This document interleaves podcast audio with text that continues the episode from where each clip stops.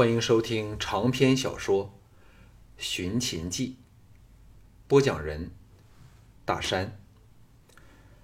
第十七卷，第三章，最后一面。项少龙与太子丹回到乌府，徐夷则等做梦都想不到，他转个身便救回了主子，无不大喜如狂，感激涕零。项少龙心悬赵雅、吴廷芳、宝儿等，告了一声罪，把招呼太子丹的责任交给陶芳和藤毅，忙往内宅走去。遇上的婢仆见他回来，人人神情欢喜，恭敬施礼。穿过花园的回廊时，竹林后的小亭处传来男女说话的声音，但却听不清晰。他哪有理会的闲情？走了两步，脚步声响，一把女声在竹林小径间娇呼说：“大爷回来了。”项少龙别头望过去，原来是周薇。他可能因为生活写意，丰满了少许，比以前更是迷人。盈盈拜倒地上，俏脸微红，神情慌张古怪。项少龙正奇怪他在与谁说话时，人影一闪，往大梁接赵雅回来的巫果从竹林小径处追了出来，还叫道：“小薇薇，哦，相爷，小人……呃嘿，跪到了周薇之旁，神色尴尬。”项少龙心中恍然，知道巫果这个家伙看中了周薇，正在着力追求。当日自己曾鼓励京俊追求周薇，看来京俊是把目标转移到陆丹儿身上去了，才给巫果这个可爱的家伙冷手捡了个热煎饼，心中也是很欢喜。周薇见巫果差点是肩并着肩的贴着他跪下，先狼狈的瞪了巫果一眼，才惶恐的说：“大爷，小薇。”项少龙屈前扶起两人，欣然说。小薇不用解释了，见到你两人在一起，我只有欢喜之情，哪有怪责之念？周薇俏脸通红，垂头说：“大爷不是那样的。”项少龙见他说话时不敢望自己，哪还不明白他对巫果大有情意？想说话时，巫果跳了起来，欢呼声中翻了个筋斗，抓着周薇的玉手。摇晃说：“小薇薇，我说的不错吧？相爷定不会怪责我们的。”周薇挣脱了他的掌握，大臣说：“你快给我滚！人家要服侍大爷。”项少龙哈哈笑说：“小薇不用再服侍我了，从今天开始，就由巫果服侍你吧。”言罢，举步去了，留下巫果向周薇。纠缠不清。快到后宅时，香风扑至，田真、田凤两个人奔了出来，投入他怀里，喜极而泣，像两只抖颤的美丽小鸟儿。项少龙紧拥着两人进入大厅，乌廷芳与季嫣然正在谈心，快三岁的向宝儿正依恋在后者的怀内。乌廷芳见到项少龙，什么都忘了。跳起身来往他扑来，项少龙忙放开田氏姐妹，把她搂个满怀。吴廷芳一边流泪一边怨道：“你这人呐，现在才肯回家。”项少龙对他又哄又逗时，季嫣然抱着向宝儿过来，交到他的臂弯内去。向宝儿箍着他的脖子，以清脆响亮的童音叫了声“爹”。喜的项少龙在小脸上稳如雨下，心中填满了家庭的亲情和温暖。季嫣然笑道：“好了，快进房看雅姐吧，她该睡醒了。”项少龙知道赵雅没有睡午觉的习惯，一震说：“雅儿怎样了？”季嫣然神色一暗。道他身体很虚弱，快去看他吧。他等得你好苦呢。项少龙把项宝儿交给季嫣然，顺口问道：“智智和柔姐呢？”吴廷芳欣然说：“她们三姐妹相会，什么人都不肯理会了。”项少龙吻了吴廷芳的脸蛋后，田氏姐妹兴高采烈的左右扯着他往东厢走去。到了其中一间幽静的房内，赵雅仍然熟睡未醒，一名峭壁在旁看护。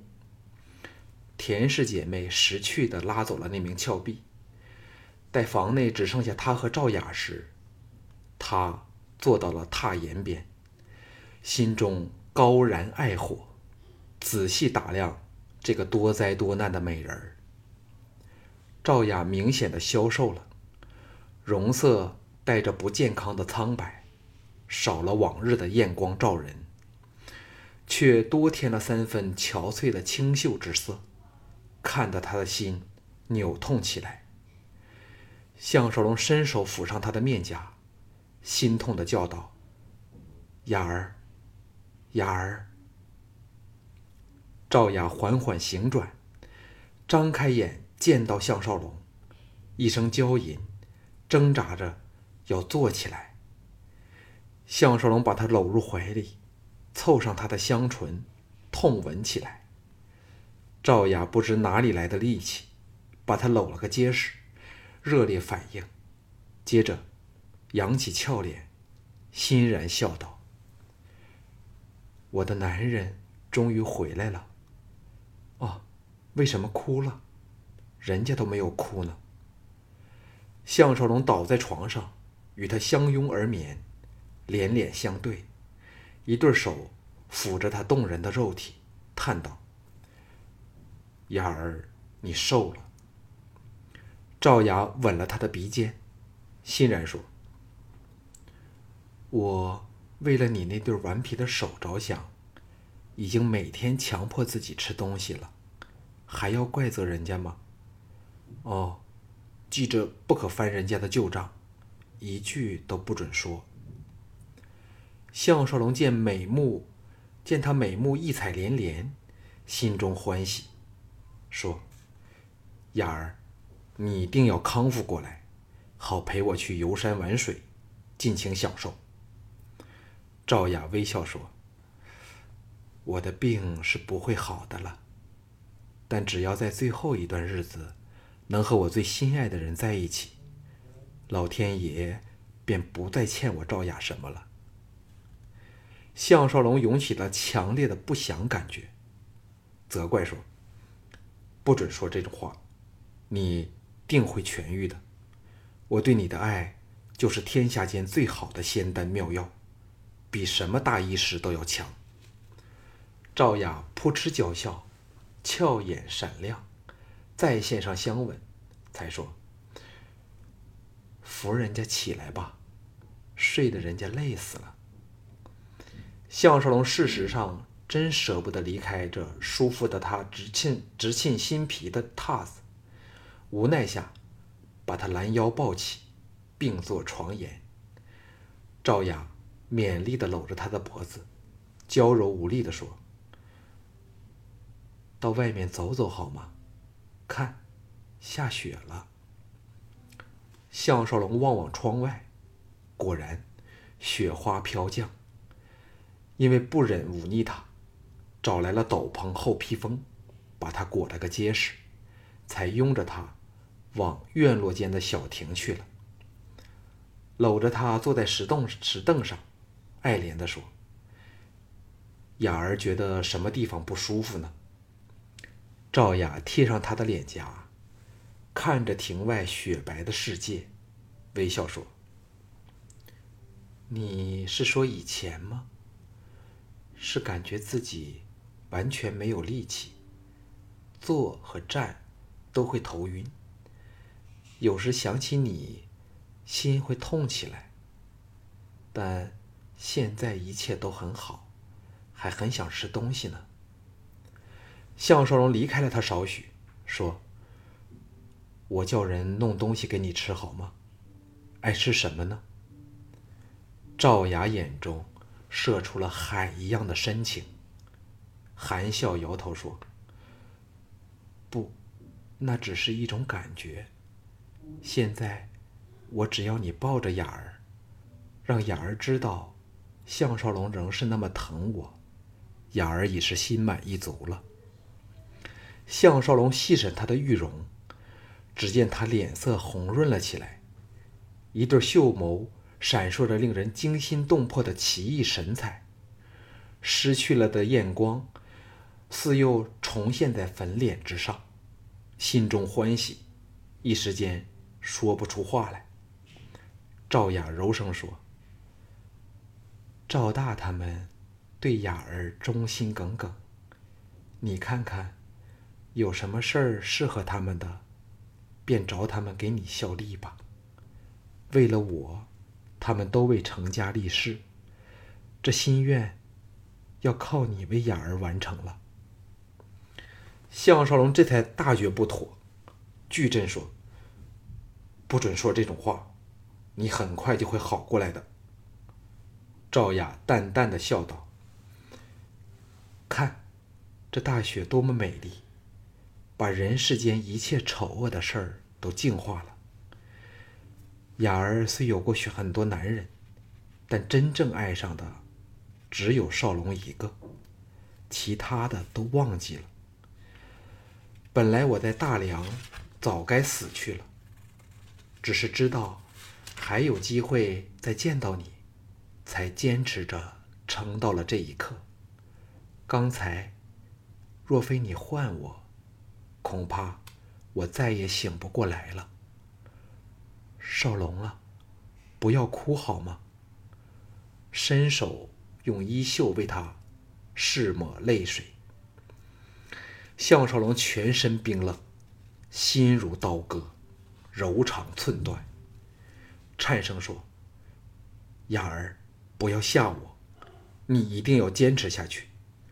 这个世界仍有很多美妙的东西，等待你去品尝、享受。”赵雅柔情似水的微笑说：“美丽的东西总是短暂的。我还记得第一次在邯郸街头见到你时，那时你衣衫褴褛，一副落魄的模样。可是，那种比任何王侯贵胄更骄傲的飒爽英姿，便是雅儿无法按得下心中的情火了。”顿了顿，眼中射出无比炙热的神色，轻吟说：“金风玉露一相逢，便胜却人间无数。”记得你在人家小楼说过这两句美丽的诗文吗？那是雅儿一生中听过最美丽的情话。人家之所以狠下心留在大梁，就是因着这两句话。不过最后，仍是忍不住来见你。接着，死命的拥紧着他说：“少龙啊，你就是赵雅那滴蜜糖了，求你吻吻人家好吗？”项少龙的心碎作万千片，神伤魂断中，封上了他灼热的香唇。赵雅热烈的反应着。呼吸出奇的急促，然后他软倒在项少龙的怀里，唇皮转冷。项少龙骇然离开他香唇时，才发觉他竟然断了气。可是他嘴角犹挂着幸福满足的笑意，秀眸轻闭，像只是酣睡了过去。但他却知道。赵雅永远都不会再醒过来了，因为他能延命到今天，都只靠强撑强撑着要见他的最后一面。赵雅的逝世，使项少龙感到自己在邯郸的过去，也随之而埋葬在时间的洪流里了。与自己有关系的三位赵国王族美女，都先后死去，每一趟都狠狠地打击了他。到这一刻，他已经有麻木不仁的感觉。他实在太伤感劳累了。同一天内，他目睹了陆公和赵雅的先后辞世，两者都是突如其来，叫他再也受不起这精神和肉体的双重折磨。把赵雅的后事交给陶芳办理后，他依赵雅遗命安抚了赵大等人，便实在支持不住，躲回房里痛哭了一场，再沉沉睡去。醒来时，发觉乌廷芳倦睡怀内，忙哄他起来，匆匆梳洗后，朝王宫赶去。滕毅、京俊、十八铁卫负责护行。现在与吕不韦的斗争越趋激烈，随时有被伏击行刺之险，所以个人每次出入都非常小心。项少龙上是。首次参加朝会，在一般的情况下，像他这种守城的武官，根本没有参加早会的可能性。禁卫、都记、都尉三大系统，专责王城的安全。在中央集权的情况下，理论上全归内廷指挥，而嫪毐是内史，则是负责联络的中间人。虽非是这三大军司军系的上司。但却有资格出席朝会。幸好项少龙另一个身份是太傅，传统上，当储君尚未成年，太傅在特别的亲准下，是可以出席朝会的。刚进宫门，昌平君和昌文君兄弟把项少龙截着，走到一旁说话。两个人又惊又喜，显然是知道了，在项少龙提议下，昌平君被挑了做。左丞相的候选者，众人下马后，昌平君苦笑说：“我也不知道该感谢你还是该揍你一顿了。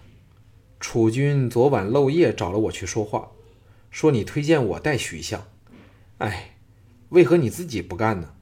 若你肯做左丞相，我们这批人无不心服口服。”昌文君更是有点怀疑的说：“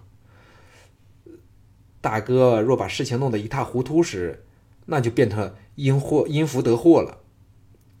藤毅笑着说：“真想不到，你这两个小子平时天不怕地不怕，现在反怕了升官发财，真是笑煞旁人了。”京俊捧腹说：“有楚军和我们在背后撑你们的腰，却是不行的时候就打回原籍好了，有什么大不了的？”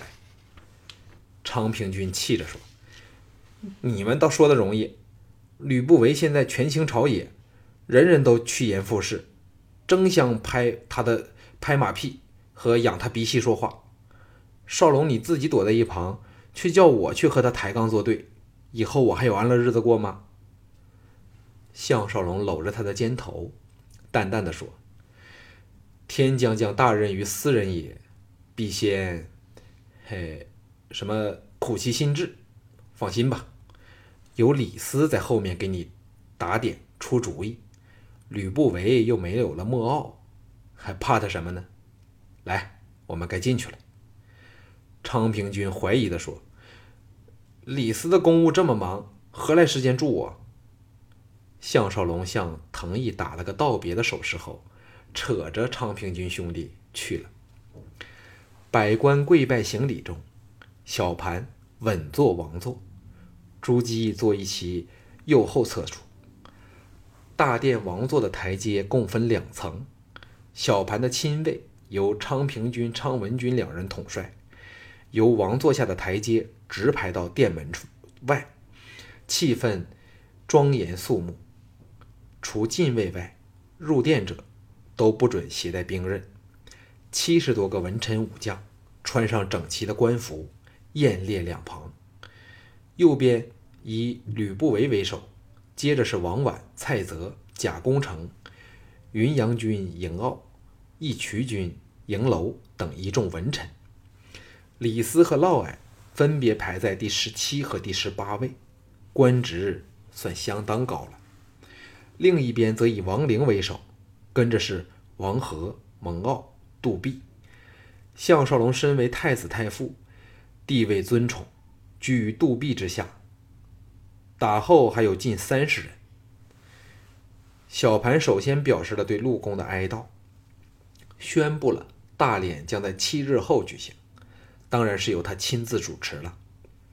项少龙见小盘从容自若，隐有未来秦始皇的气概，心下喜悦。个人正待禀奏，吕不韦首先发言说：“太后储君明鉴，我大秦现今正值多事之秋。”先有东郡民变，接着徐相在魏境遇袭身亡，陆公又又因忧愤病故，诚意立即重整朝政，填补空缺，励精图治，再彰威德。顿了顿，又冷哼说：“血债必须血偿，否则东方小儿会欺我大秦无人矣。”王和怒喝说：“楚人实在欺人太甚，以为送上春申君的首级，割让五郡，就可平息我们的怒火，却是太天真了。”众臣纷纷附和，声势浩荡。小盘冷冷地审视众人的反应，淡然说：“是否需向楚人讨回血债？因此事内中另有隐情。”暂且按下不提。至于徐相和上将军空出来的两个遗缺，寡人和太后商量过后，已有主意。吕不韦大感愕然，望向朱姬，见后者毫无反应，心知不妙，沉声说：“徐相遇袭致死一事，连楚人都直认不讳。”未知尚有何隐情，请楚君明示。小盘不悦地说：“寡人刚说过，暂把此事摆在一旁，就是摆在一旁。众父难道听不清楚吗？”这几句话说的极不客气。吕不韦脸色微变，向王和和蒙骜使个眼色，闭口不言。没有了朱姬的支持，他哪敢直接顶撞小盘？王和等想不到小盘如此强硬，一时间不敢冒失发言。自商鞅改革秦政后，君主集权力于一身，故若朱姬不反对，小盘的确可以为所欲为，除非把他推翻了，否则他的话就是命令。小盘却是暗中称快。自从项少龙离秦后，在朱姬和吕不韦的压力下，他一直在忍气吞声。现在项少龙回来了，无论在实质上和心理上，他都感到形势大改，哪还不趁机伸张军权，借打击吕不韦来达到震慑群臣的目的？他若非这样的人，日后就轮不到他来做始皇帝了。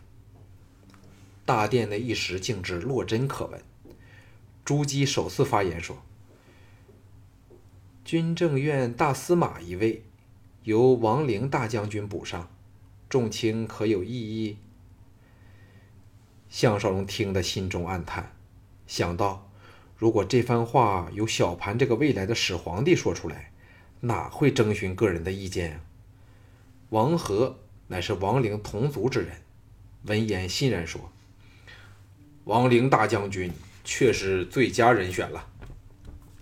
吕不韦本想要蒙骜接替，但在这种情况下，朱姬既开金口，已是无可奈何，不由得狠狠地盯了项少龙一眼，知道是他从中捣鬼。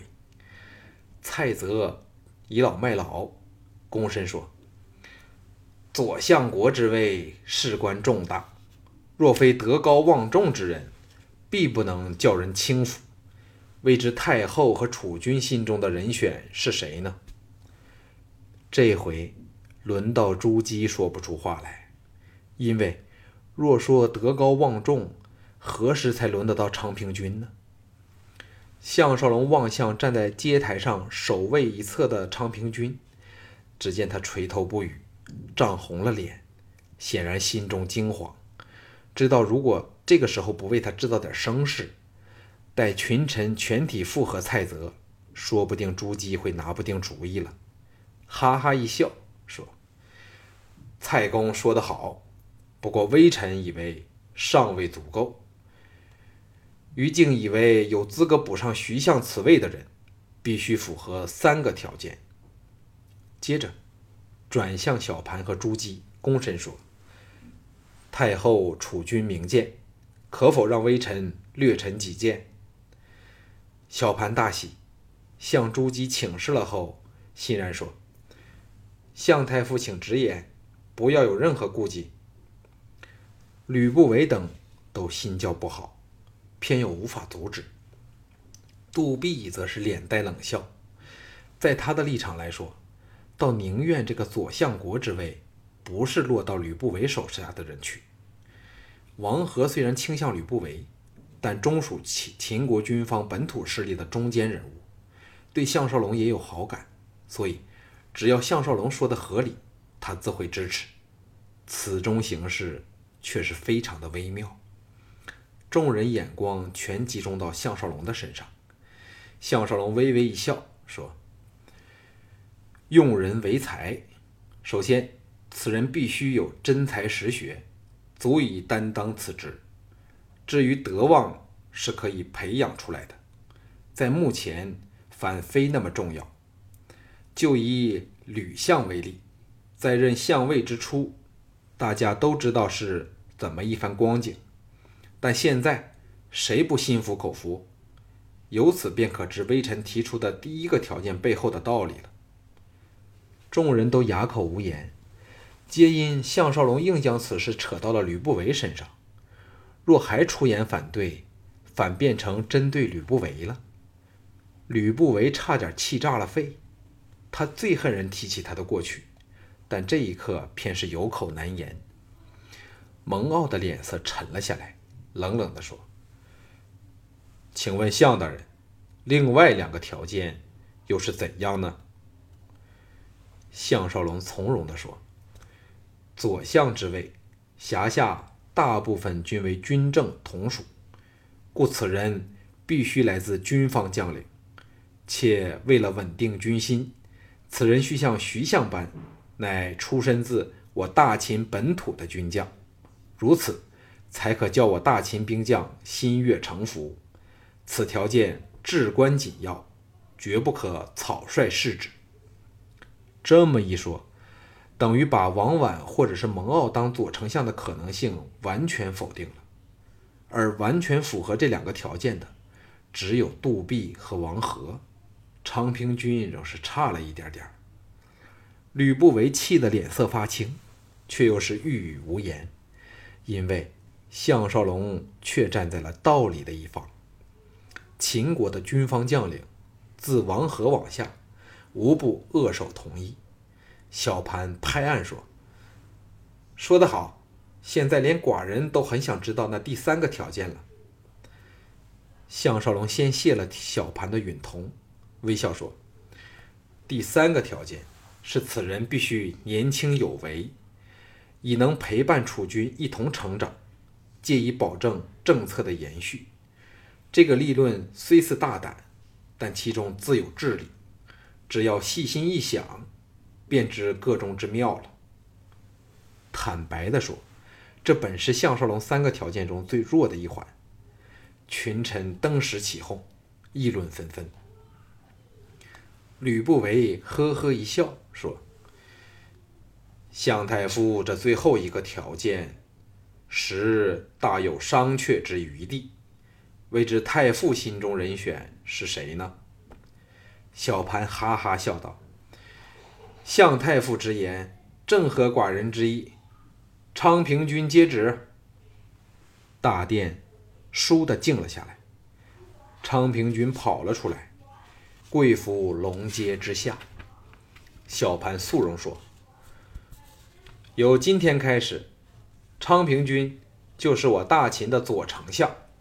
寡人之意已决，众卿家不得多言。”免至令生枝节。项少龙心中暗笑，看也不看气得脸无人色的吕不韦，带头跪拜了下去。原本没有可能的事儿，就这样变成了事实。